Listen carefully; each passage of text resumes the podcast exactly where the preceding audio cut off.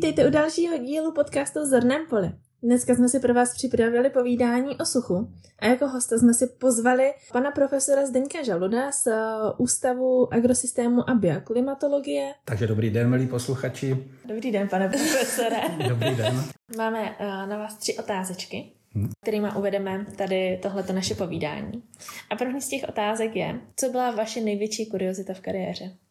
No, Těch bylo samozřejmě víc, takhle jsem to nikdy nepřemýšlel, ale naprosto osudové setkání pro mě bylo v roce 1986 v době studia s panem profesorem Vladimírem Havlíčkem, který byl právě v té době vlastně garant programu bioklimatologie. Potkali jsme se na bezdevizové výměné praxi ve východním Německu, kde nám dělal v podstatě průvodce. A povídání s ním nejenom mě, ale celou tu skupinu neskutečně okouzlilo a potom tedy, když jsem zjistil, že dělá obor, který mě neskutečně přitahoval, tak bylo rozhodnuto, kam půjdu, tedy řekněme na v té době na studijní pobyt, kde budu mhm. dělat diplomovou práci. A vlastně pan profesor byl asi 15 let člověkem, a který mě výrazně ovlivnil. A ten moment mé kariéře nastal v roce 1991, tedy na počátku ještě, těsně po tom, co jsem ukončil školu. Bylo to v jedné hospodě v Tirkenschans v Rakousku, kde jsme s panem profesorem Havlíčkem, mým tehdejším tedy mentorem a mojím vzorem, seděli s paní profesorkou Ingeborg Dirmirnovou ve Vídni, kde jsem právě končil studijní pobyt a šli jsme ji požádat, jestli by nebyla konzultantkou mé dizertační práce. A v okamžiku, kdy to pan profesor řekl, tuto prozbu, tak paní profesorka Dirmirová řekla, jistě, my si tady Zenka necháme na pár let a pak ho vrátíme. A já jsem se nadechl, abych řekl, ne, ne, to mělo být jako, že budete konzultantka. Pan profesor Havlíček mě kopl pod stolem do nohy a česky mi říká, vy nevíte, co vám nabízí. Vy to můžete dělat tady. Takže to nebyla kuriozita, ale to byl ten zlom. To je krásno. A máte nějaký nový trend třeba vo vašej oblasti vo výzkume, alebo tak, který vás velmi zaujal a plánujete nějakým způsobem na ho nadviazat? Já vám to řeknu trošku jinak. Když jsme v roce 2012 na základě našich několika pobytů ve Spojených státech v Nebrasce, kde je Drought National Mitigation Centrum, to znamená v podstatě nejvýznamnější výzkumný ústav sucha ve Spojených státech a dovolím si říct i na světě, kdy jsme se tedy tam učili, jakým způsobem sucho se dá monitorovat, popsat a v roce 2013 jsme spustili intersucho, to jsme netušili, že v roce 2015 přijde obrovská epizoda sucha a že vlastně sucho se tady ve střední Evropě takhle rozjede. Že vlastně jsme o dva roky přeběhli de facto tu krizi a trefili jsme se do toho problému, o kterém jsme věděli, že dříve nebo později přijde. Uh-huh. A před třemi lety jsme spustili portál Firis a vyhořelo nám České Švýcarsko a požáry jsou bohužel dneska stovky požárů denně. Tak celkem se obávám, do čeho se pustit dál, protože skutečně ty meteorologické extrémy, ta meteorologická rizika, agrometeorologická rizika rostou. Na druhé straně cílem vědy je právě reagovat a pomáhat. Proto taky říkám, ten náš aplikovaný výzkum jde cestou těch systémů včasného varování. Není to jenom Intersucho, není to jenom AgroRisk. Máme i portál výnosy plodin.cz, kde pomocí družic dáváme mnoho měsíců před sklizní už signály o tom, jaký bude výnos. Máme portál fenofáze.cz, kde vlastně sledujeme fenologii, to je velmi zajímavá oblast na samostatný rozhovor. Máme portál klimatická změna.cz, to je prostě pro veřejnost, kde vlastně objasňujeme proč klimatická změna, dopady klimatické změny, výhled do budoucna, jak se bude vyvíjet klima pro Českou republiku. No a to je tak zkratce to, co děláme posledních pár let. Takže radšej žiadne nové trendy a žiadne zavádzanie nových portálov. Ale zase jako radši být připraven a mít to zmonitorovaný, než to nemít vůbec a potom to dohledávat a domonitorovávat. No, Pán profesor zjavne má nějakou vešteckou gulu, která hovorí, že toto přijde a to bude jako něco, co potřebujeme, hej? Víte, já jenom, abych teďka trošku to uvedl na pravou míru, a ne já, jsme tým. A máme velmi, velmi schopný tým, máme velmi, velmi dobré lidi, které v něm jsou a tady tyto naše nápady jsou společné, konzultujeme to, jakou cestou se vydat. No a potom jsme také věci. A já nevím, jestli kolegové posluchači tedy ví, jakým způsobem žije vědec. Tyto nápady všechny se musí realizovat a pokud se realizují, tak něco stojí. Uh-huh. To znamená, platí se to z projektů, ať už českých nebo zahraničních, aspoň ten rozběh. Intersucho už dávno nikdo neplatí to už běží v podstatě na skriptech automaticky. Držíme to, protože víme, že je o to zájem. Ale projekt byl tříletý, který zafinancoval to vybudování. Takže prostě my také musíme jaksi prostě být úspěšní v té projektové grantové soutěži. Uh-huh. Pokud nejsme, tak nejsme schopni realizovat, rozběhnout v podstatě žádný výzkum.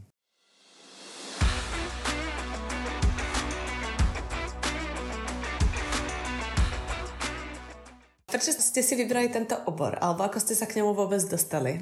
No, začalo to tím, že jsem se rozhodl jít na vysokou školu zemědělskou. To z toho důvodu, že moje rodiče, táta, maminka a nakonec i sestra starší se stali učiteli, tedy pocházím z učitelské rodiny. A trošku prostě, když jsem viděl, jak je to náročné povolání, tak jsem zkusil něco od přírody. Zemědělství mě vždycky přitahovalo. No nakonec to dopadlo asi tak, že ty geny jsou tam, kde jsou a skončil jsem jako učitel na této univerzitě.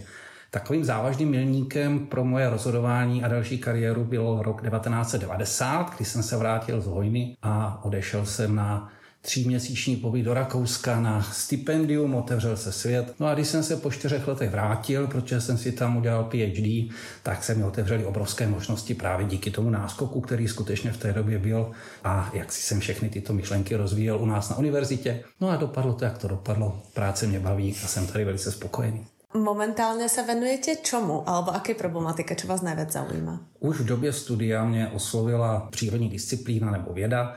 Je to meteorologie, je to klimatologie. Na naší univerzitě je to vyučováno pod názvem bioklimatologie. No a tomu jsem vlastně obětoval veškerou svoji pracovní i vědeckou činnost. Je nejlepší předmět ze všech. Jo. to si pamatuju. Vidíš?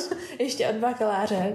Předmět, kde jsem chodila i na přednášky, na cvičení a ukončili jsme uh, vaše přednášky s ovacema ve sté. To si pamatuju. To byl úplně nejlepší předmět semestru. Já taky, já jsem to hovorila. To byla prostě přednáška, která byla v pátek o 7 ráno a napriek tomu tam prostě chodilo dost lidí. I to je, jako, to je něco prostě. Děkuju, doufám, že je, to, že je to upřímné, že to není jenom poděkování, že jsem přišel ne, na tady tento podcast. Vážně ne. ne, vážně ne. je to vzpomínáme na to vždycky, když se potkáme, takže to bylo to fakt super. Čemu se venujete v rámci trváš projektové činnosti, okrem výuky a podobně? Co řešíte za problematiku? Tak jsou to samozřejmě aktuální agrometologické a bioklimatologické problémy já říkám studentům, ať už učím na agronomické nebo lesnické fakultě, že zdůvodnění, proč mají tady tento předmět, tedy bioklimatologii, je velmi laciné. Jestli si snad někdo myslí, že příroda, tedy jejich činnost, jejich práce nezávisí na počasí, tak samozřejmě se mílí. Na druhé straně je tady velmi rozšířený názor, že ano, počasí je hlavní faktor, ale nedá se s ním nic dělat. Takže já se právě ve svých přednáškách snažím jim říct, že trošku, alespoň trošku to víte. No a k tomu samozřejmě slouží taky náš výzkum, který se zaměřuje, opakují na různé aktuální problémy, které jsou spojeny s meteorologií, klimatologií, zemědělstvím, lesnictvím a krajinou. Mm-hmm. To je velmi široké spektrum. A vy jste se teraz a, zaoberali projektom a, Agrorisk. Mohli byste nám teraz povedať, čo to je zhruba, alebo proč je důležitý, jako to vzniklo? Já bych trošku ze široka. Agrorisk je v podstatě asi pátým portálem, mm-hmm. který provozujeme. Je to nejnovější portál.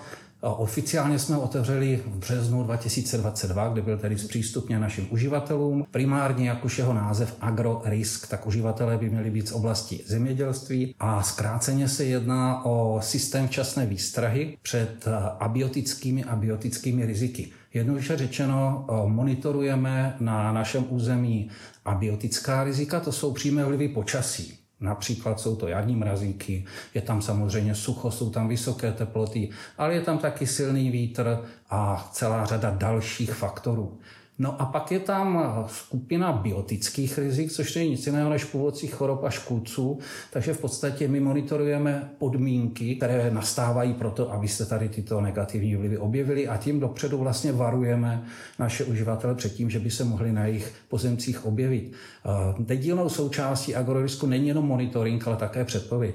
Disponujeme špičkovými modely předpovědi počasí, tedy pokud si náš uživatel v současné době, když posloucháte někde u počítače, ťuknete na agrorisk.cz, tak na spodní liště uvidíte i devítidenní předpověď a když si vyberete jakýkoliv z našich monitorovaných faktorů, tak se můžete podívat, jak se bude vyvíjet do budoucna. Předpověď mm-hmm. pro mhm. první tři dny je po hodinách. Je rozdíl mezi předpovědou počasí a trvers u vás, alebo já nevím, na nové, alebo na idnes.cz a podobně. Aké jsou tam vlastně rozdíly? Proč, proč se líší ty předpovědi? Je to celkem jednoduché, záleží, jaký zdroj pro tu předpověď počasí používáte. Český hydrometeorologický ústav, což je v podstatě jediná autorita v České republice, používá model Aladin, je to francouzský model a na nich staví své předpovědi. My používáme asi pět různých modelů, uh-huh. některé jsou placené, některé jsou zdarma, máme udělanou statistiku, které jsou přesnější, méně přesné a proto také dáváme těm přesnějším větší váhu než těm méně přesným, ale celkově prostě vycházíme z pěti nějaké souhrné analýzy těchto modelů, aby jsme eliminovali samozřejmě nepřesnosti a chyby. Uh-huh ľudia práve často hovoria, že ako na predpoveď počasia sa nedá vôbec spolahnuť, tak ono asi je skôr o tom, že akú tu predpoveď si pozrú, že to asi není úplně len... Nemyslím si to, já vám do toho skočím. Aha. Podívejte se, Ľudia samozřejmě hovoří o tom, že předpověď počasí není přesná v okamžiku, kdy není přesná. No tak jasně. Ale mnohdy ta předpověď počasí přesná je a málo kdo řekne, jej dati meteorologové měli pravdu. Oni říkali, že bude pršet a ono prší. Jej dati meteorologové měli pravdu. Oni říkali, že budou vedra a oni jsou vedra. Ale jakmile jim něco nevíde, proč nosím ten dešník, jak to, že jsem se zbytečně oblíkl, vyslíkl a podobně. Takže prostě v povaze člověka je samozřejmě spíše negativně kritizovat, než chválit. A potom to slyšíme, tu negativní kritiku a máme pocit, že nic nevychází. Přitom předpověď na příští 24 hodin má zhruba 97% přesnost s výjimkou jednoho meteorologického prvku a to jsou srážky. Ty se skutečně předpovídají velmi složitě, především v letním období, kdy se vyskytují bouřky. A víte, když meteorolog řekne, že do nějakého gridu, třeba do krajiny, a v gridu 30x30 km přijde bouřka a ona tam přijde, tak samozřejmě to pro něho velký úspěch. No ale vy, když budete bydlet 5 km od té bouřky a nespadne ani kapka, tak budete říkat, ale oni říkali, že to má pršet. Ono tam prší ale těch pět kilometrů je taková vzdálenost, kterou žádný model není schopen předpovědět. OK. Super, tak máme trošku objasněno. Ano. v rámci agrorisku trvá, jste hovorili, že jsou tam teda nějaké abiotické činitele a potom biotické. Na základě čeho jste vybral, vybrali ty biotické? Aha. Je to velmi jednoduché. Podmínkou pro to, abychom mohli určovat infekční tlak, například chorob, případně prostě výskyt škůdců, je to, že musí být silně závislé na počasí. Prostě uh-huh. jsou choroby a škůdci, kteří jsou závislí na počasí a jsou ti, kteří nejsou závislí na počasí. A ty, kteří jsou závislí počasí, mají samozřejmě zpracované modely jejich výskytu. A právě tady tyto modely jsou součástí našeho agrorisku. Vstupem do těchto modelů jsou především tedy meteorologické aktuální podmínky, ať už jsou to teplotní sumy, případně je tam vlhkost vzduchu, případně je tam ovlhčení listů a tak dále. A na základě tohoto tedy vybíráme dané choroby a škůdce. Uh-huh. OK, děkuji. A teda točíme se okolo toho sucha stále. A co je to teda to sucho? Protože ono těch definicí je moc. Jak povíme, že je někde sucho? Ano, intersucho.cz to je náš první portál, který se velmi osvědčil, proto nás to taky inspirovalo tvorbě dalších těchto systémů. Jasně, pokud se bavíme o tomto problému, tak co to je vlastně sucho? Já říkám, je to krátké české slovo, které ale vůbec nemá krátké zdůvodnění. Například nejlepší sucholog, ano, prosím, můžeme mít hydrologa, geologa, tak proč bychom neměli mít suchologa? Asi nejlepší sucholog na této planetě v současné době, pan profesor Donald Wilhite z Nebrasky, popisuje ve své knize Drought neboli sucho definici na prvních 40 stranách. Takže já s tím samozřejmě nebudu tady tak dlouho obtěžovat. A jenom vám chci říct, že na sucho se můžeme dívat z různých úhlů pohledu. A má takové čtyři základní stupně, které na sebe časově navazují. První z nich je meteorologické sucho. Meteorologické sucho je, když v podstatě neprší. Případně druhou příčinou je to, že prší normálně, ale jsou vyšší teploty a díky tomu je vyšší výpar a v podstatě zase ta voda, jako kdyby by bylo méně. Meteorologické sucho nemusí být vůbec špatně. Dokonce z pohledu zemědělství existují dvě období, kdy zemědělci chtějí, aby bylo meteorologické sucho. Je to samozřejmě sklizeň, ať už jde o to, aby se technika dostala do polí, případně aby nemuseli dosoušet zrno. A je to pochopitelně setí, opět z důvodu, aby prostě se dostala technika do polí. Potom následuje sucho, které je to naše, můžeme říct zemědělské, lesnické, zahradnické, mně se líbí slovo půdní, protože to spojuje všechny tady tyto tři činnosti člověka. No a to už je špatné, protože půdní sucho znamená, že voda chybí rostlinám. A samozřejmě voda potřebuje rostlinu pro transpiraci, aby do sebe dostala živiny, aby se ochladila. No a když ta voda není, tak fatální dopady to může mít. Což jsme třeba viděli u našich lesů v roce 2018-2019. Následuje třetí sucho, protože ta voda musí někam ještě potom stékat vždycky z, těch, z té krajiny. A to je sucho, které se nazývá hydrologické. Hydrologické sucho není nic jiného, než to, že nám klesají hladiny řek, hladiny přehrad, nádrží rybníků, tedy povrchových, ale také podpovrchových, tedy podzemní vody. A pak následuje poslední stupeň sucha, říkáme mu socioekonomické, což jednoduše už se projevuje na vztazích mezi lidmi. Podívejte se na vesnici v době sucha, když si někdo prohloubí studnu, jakým způsobem ho všichni odsoudí. Takže je to jakési napětí mezi lidmi, kouknete se do novin, každý druhý článek o suchu. Jo? Prostě zájem společnosti roste prostě o zdroje vody a podobně. No a to ekonomické znamená, že to stojí peníze. Jednoduše máme třeba menší výnosy, máme prostě uh, problémy s lodní dopravou, nemůžeme prostě převážet a tak dále. Takže čtyři základní stupně sucha a teď jde o to, kdo se na to jak podívá. Je hodně široké, ale, ale ty jsi se smála, ale ono je to fakt jako s těma studnama. Teďka jsme právě řešili, že kamarádka má studnu, bere veškerou vodu ze studny a když je sucho, tak a použijí hodně vody přes den, tak se večer nemají čím osprchovat. A nedej bože, aby si postavil barák vedle souseda a udělal vrt a stáhl jim vodu, jo? to by byly úplně bez vody. Takže ono je to horší a horší a vím, že i na naší studně se to projevuje, že je míň a míň vody, hlavně tady v těch letních měsících. Co by se dalo, jaký jsou řešení toho sucha? Co můžeme my udělat pro to, aby jsme snížili ten dopad na tu krajinu, nebo po případě, jak jako my běžní uživatelé, Běžní uživatelé vody. Ano, běžní, běžní občané. Nejenom jako uh, třeba zemědělské družstva nebo velký uh, aglomeráty, ale já jako obyčejný člověk, co můžu dělat pro to, abych přispěla k zadržení vody v krajině? To je velmi široká otázka. Já odpovím takhle. Když jsem se před 25 lety učil o vodě v Izraeli, tak můj tehdejší mentor, pan profesor eh, Jacob Lomas, mi řekl, Zdeňku, pokud já se přestanu sprchovat, tak nevyřeším problémy v Izraeli s vodou. To znamená, chce to systémová řešení. Chce to samozřejmě systémová řešení a systémová řešení musí prostě vycházet z toho, že odhalím příčinu. Vy když onemocníte, budete mít horečku, no tak je přece logické, že půjdete k doktorovi, abyste zjistili, co to je. Jestli je to prostě chřipka, budete mít virotika, nebo je to angina, budete mít antibiotika, nebo je to něco jiného. Tedy v okamžiku, kdy nevím, jaké jsou příčiny toho sucha, jenom velmi těžko můžu nasazovat efektivní opatření. Takže já bych s dovolením mhm. ještě řekl něco k těm příčinám, protože tady je velmi rozšířený názor. Za vše špatné, co se v krajině děje, mohou zemědělci. Ano, to prostě je realita, hlavně u lidí, kteří v životě nic nevypěstovali, kteří nerozeznají pšenici od ječmene, ale prostě mají naprosto jasno, že máme sucho, protože naši zemědělci špatně hospodaří a v podstatě zachází s půdou. Já bych jenom k tomu dva faktory. První, naši zemědělci hospodaří stejným způsobem asi 70 let a problémy se suchem máme posledních 15. Myslím tím skutečně vážné problémy se suchem. Takže co se vlastně tedy stalo, že je to těchto 15 a nebylo to předtím? A druhá důležitá věc, když se podíváte například na rok 2018, což není tak daleko, tak to byl velmi suchý rok, kdy nám skutečně ty dopady podsuchaly zemědělství a lesnictví mimořádně. Jenomže to nebylo jenom u nás. Bylo to taky v Rakousku, kde byly náhrady, kompenzace pro zemědělce dokonce vyšší než v České republice. Bylo to v Německu, ve Francii, v Belgii, bylo to v celé západní Evropě.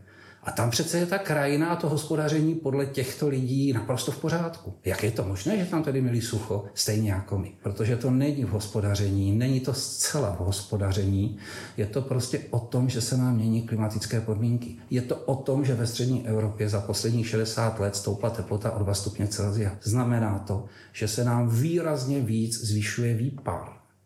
Dokonce ano, i v minulých letech, určitě v minulých stoletích jsme měli suché roky.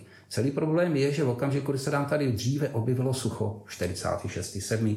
tak to bylo proto, protože třeba nějakým způsobem selva meteorologických podmínek, klimatických podmínek, že nám tady půl roku, rok nepršel. Když to v posledních 10-15 letech tady máme sucho i v letech, kdy nám prší normálně. Jak je to možné? Ten důvod je jednoduchý, že máme výrazně tepleji, zvyšuje se nám výpar a to je hlavní příčina, proč nám v podstatě chybí voda v krajině. Dokonce tedy i v letech, které jsou skutečně srážkové normální. Ano, že se nám i mění rozložení srážek, že se nám mění charakter zimních srážek. Prostě místo sněhu máme vodu, která rychleji oteče a pak nám na jaře chybí. To všechno je pravda a to všechno musíme my nějakým způsobem reflektovat, abychom si řekli, co s tím. Víte, určitě znáte pojem velký a malý vodní cyklus. Velký vodní cyklus je výměna vlastně vody mezi oceánem, moří a pevninou. Tedy pokud vezmeme Evropu, tak se můžeme na Atlantik, na Balt prostě a to se vypaří z oceánu, pak přijde nad pevninu a zaprší. Máme tady vodu, velký vodní cyklus. Malý vodní cyklus je to, že vlastně je to voda, která se vypaří z pevniny a spadne na tu pevninu. A když vám řeknu, že v České republice množství srážek, tedy vlastně jediného, jediného zdroje vody, my jsme vlastně střecha Evropy, takže de facto nám nic nepřitéká, jsou to jenom srážky, že zdroje srážek je 70% velký vodní cyklus a 30% zhruba ten malý vodní cyklus. Samozřejmě ne česká krajina, ale třeba německá. Německá zase napadne to do naší, z naší krajiny se to vypaří, napadne na Slovenskou většinou prostě západní proudění. Takže jednoduše to znamená, že člověk, středoevropán, má v rukách jenom ten malý vodní cyklus, ten velký ne. Když dojde k narušení toho velkého, což je dominantní srážka, dominantní množství vody, tak my s tím nic neuděláme. Chceme-li teda my nějakým způsobem s tím bojovat, musíme si uvědomit, že hlavní příčinou toho, že tady máme sucho, je klimatická změna, která způsobuje, že máme více tlakových výší, tedy méně srážkových případů, Máme tady více slunečního světu, máme více jasných dní, máme jiné rozložení srážek, to znamená, že máme tady méně srážkových dnů, hlavně v nížiných oblastech, ale zase, když prší, tak prší ve větší intenzitě, takže ono to v podstatě vyjde za rok v sumě stejný, ale to rozložení je takové, když už prší, prší pořádně, pak to zbytečně oteče, nebo to v létě udělá dokonce škody. No a pak zase delší dobu neprší, takže je prostě sucho. Ale toto si musíme uvědomit, že je klimatická změna. A pak tady máme těch 30% srážek, které de facto může Evropa nějakým způsobem ovlivnit a samozřejmě na ty se musíme zaměřit. Ale prostě sucho jako jednotlivci, případně stát nevyřešíme. Uh-huh. Musíme postupovat globálně. Musí se post... Ano, to je takové to heslo, jestli globálně, jedna je regionálně záležitost těch adaptačních opatření, já s nima ze všema souhlasím, co se tady prostě v poslední době děje. Ano, je v pořádku, že jsme snížili velikost bloku na 30 hektarů. Samozřejmě to není jenom o suchu, je to pochopitelně především o erozi. Ano, je v pořádku, že v současné době se o erozi strašně moc hovoří, protože vlastně eh, ochrana půdy, ochrana vody spolu velmi, velmi souvisí. Ano, je v pořádku, že se poslední roky přikláníme především k půdooochranným technologiím, kam patří striptil, no-till, kam patří prostě podrývání, kam patří setí do nezorané půdy, kde Samozřejmě je naprosto v pořádku, že jsou to technologie, které vychází z absolutního pokrytí půdy, tedy mezi plodiny, mezi plodiny, mezi plodiny. Jistě, že i tyto technologie mají své nevýhody, stačí si jenom říct ten rozpor, tak dobře máme tady například regenerativní zemědělství, kde si říkáme, nebudeme do té půdy v podstatě zasahovat, musíme dát do pořádku exudáty, mikro. Je to výborné, je to v pořádku, jenomže pozor, když nebudeme do půdy zasahovat a současně řekneme, že do půdy chceme více organické hmoty, tak jak to tam teda dostaneme? Ano, tu živočišnou organickou hmotu. Jak se vyrovnáme například s vytrvalými plavely? Musíme říct taky to B. Ano, budeme dělat tady tyto půdochranné technologie, ale počítejme s tím, že budeme potřebovat více chemie, více glyfosátu.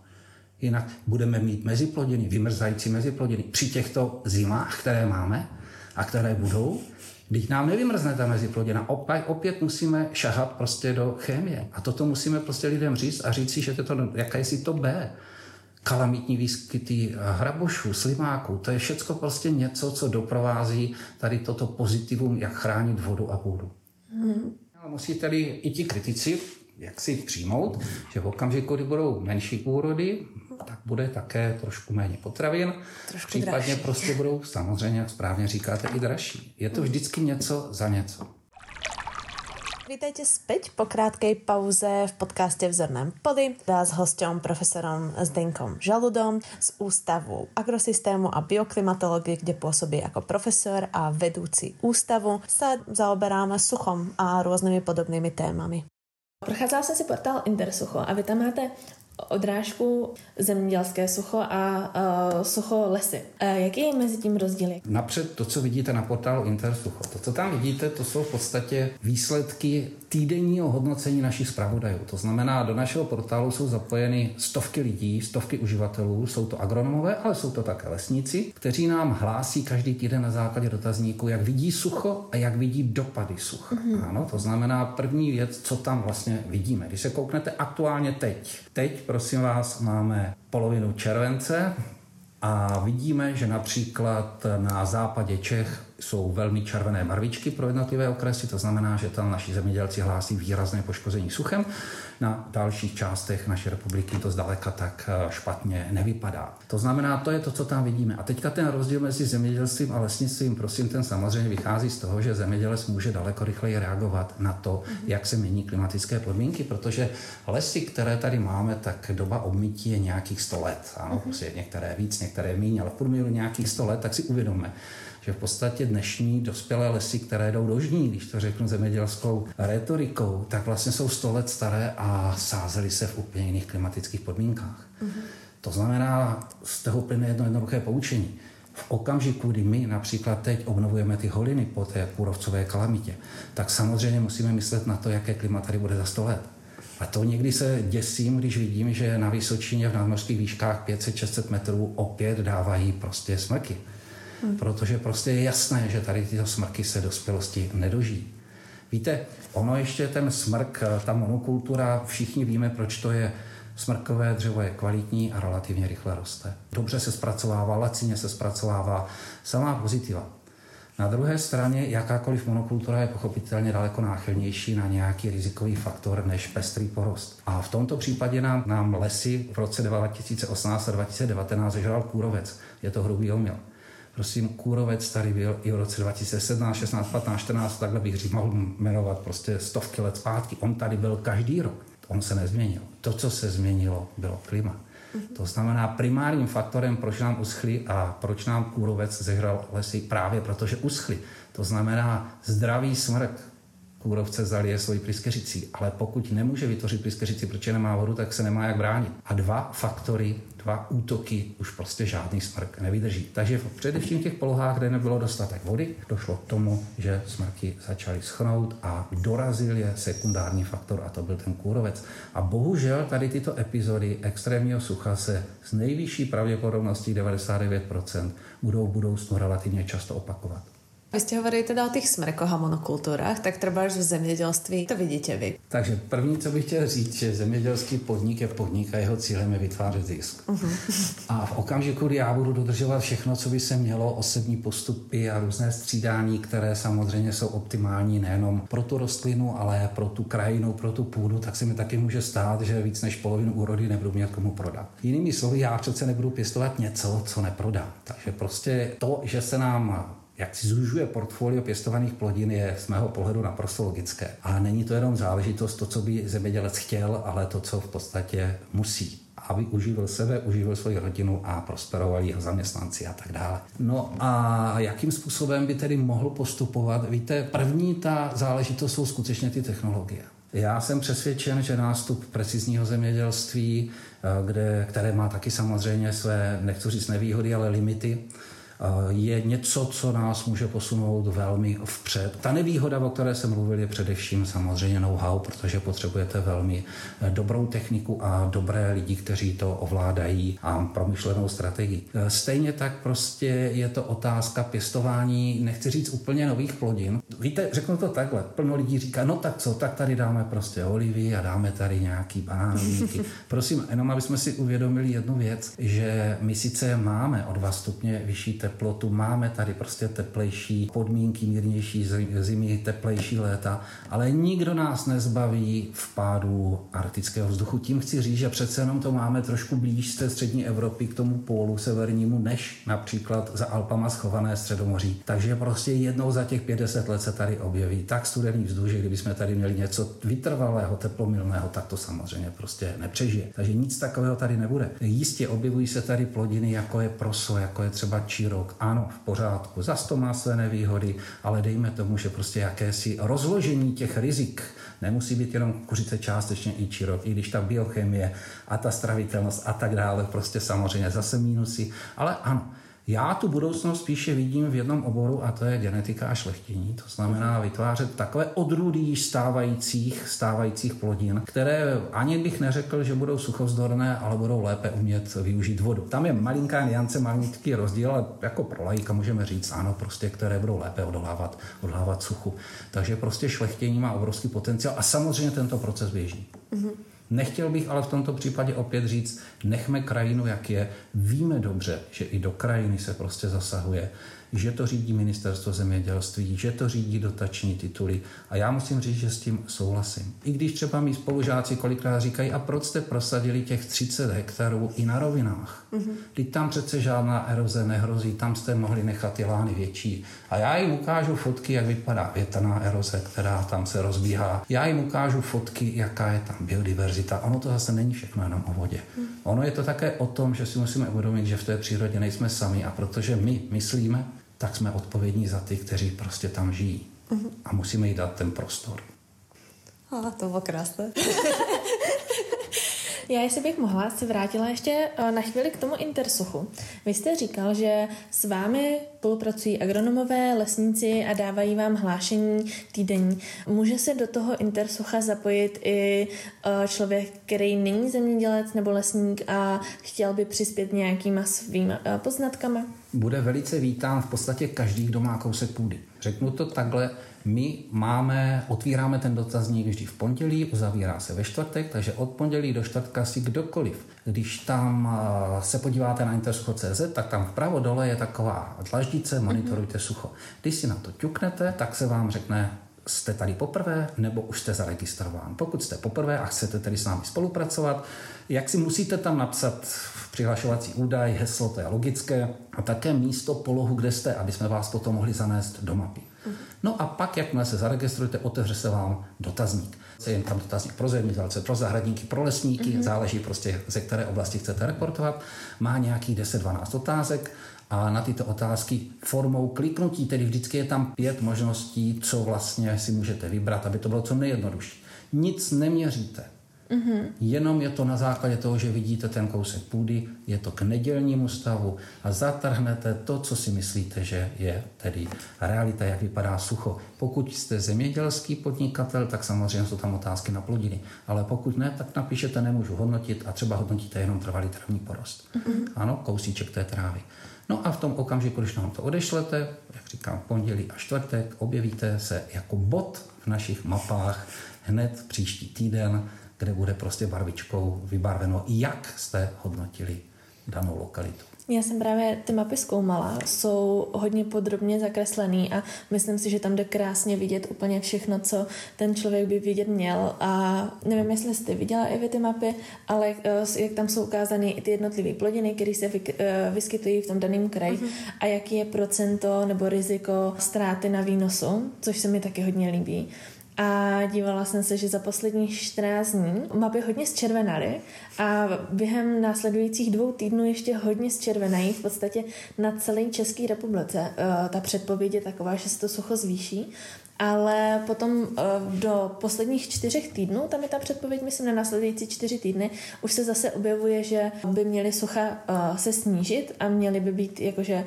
nasycenost vodou by měla být lepší v té půdě. A jak vy dokážete předpovědět tuhle tu dlouhodobou předpověď tady na tyhle ty, jak kdyby daný oblasti a políčka? Ta vaše otázka měla dvě části. První... ano, to jsou moje otázky většinou. jo. První, že nám vlastně v posledních dnech či týdnech zčervenala Česká republika.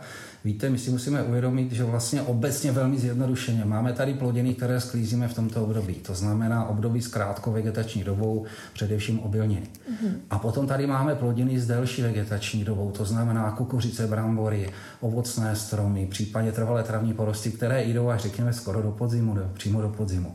Takže to, že se nám teďka velmi rozjelo sucho právě díky tomu, že v červnu bylo velmi málo srážek, vysoké teploty, velký výpar, tak většinou naše reportéři vztahují právě, a ono se to tam dá odlišit, k těm plodinám s dlouhou vegetační dobou, mm. protože to s tou krátkou, to je v té situaci, kdy jsem vlastně na začátku říkal, že to už je dobře, je. že je sucho, protože skutečně ty náklady na rozsoušení jsou obrovské a prostě včas tam vjet do těch pozemků a jet prostě ne po rozbahněné půdě je samozřejmě výhodné.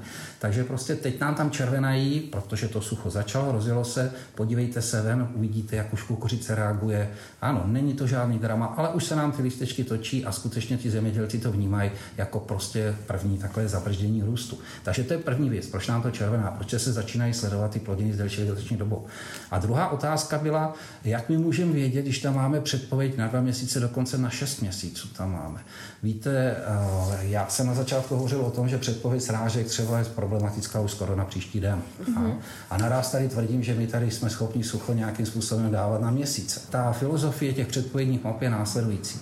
My máme zpracovaný aktuální stav a potom si vezmeme statistickou předpověď, statistický stav počasí za minulých 50 let pro příští týden, 14 dní, měsíc, dva měsíce a 6 měsíců. A vlastně na ten okamžitý stav napasujeme tu mhm. průměrnou. Mm-hmm. Takže ty mapy, a je tam popsáno, nám v podstatě říkají, takhle by to vypadalo, kdyby bylo průměrné počasí za 50 let.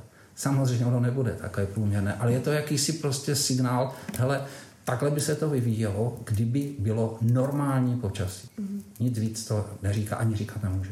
Mm-hmm. Jasně, určitě.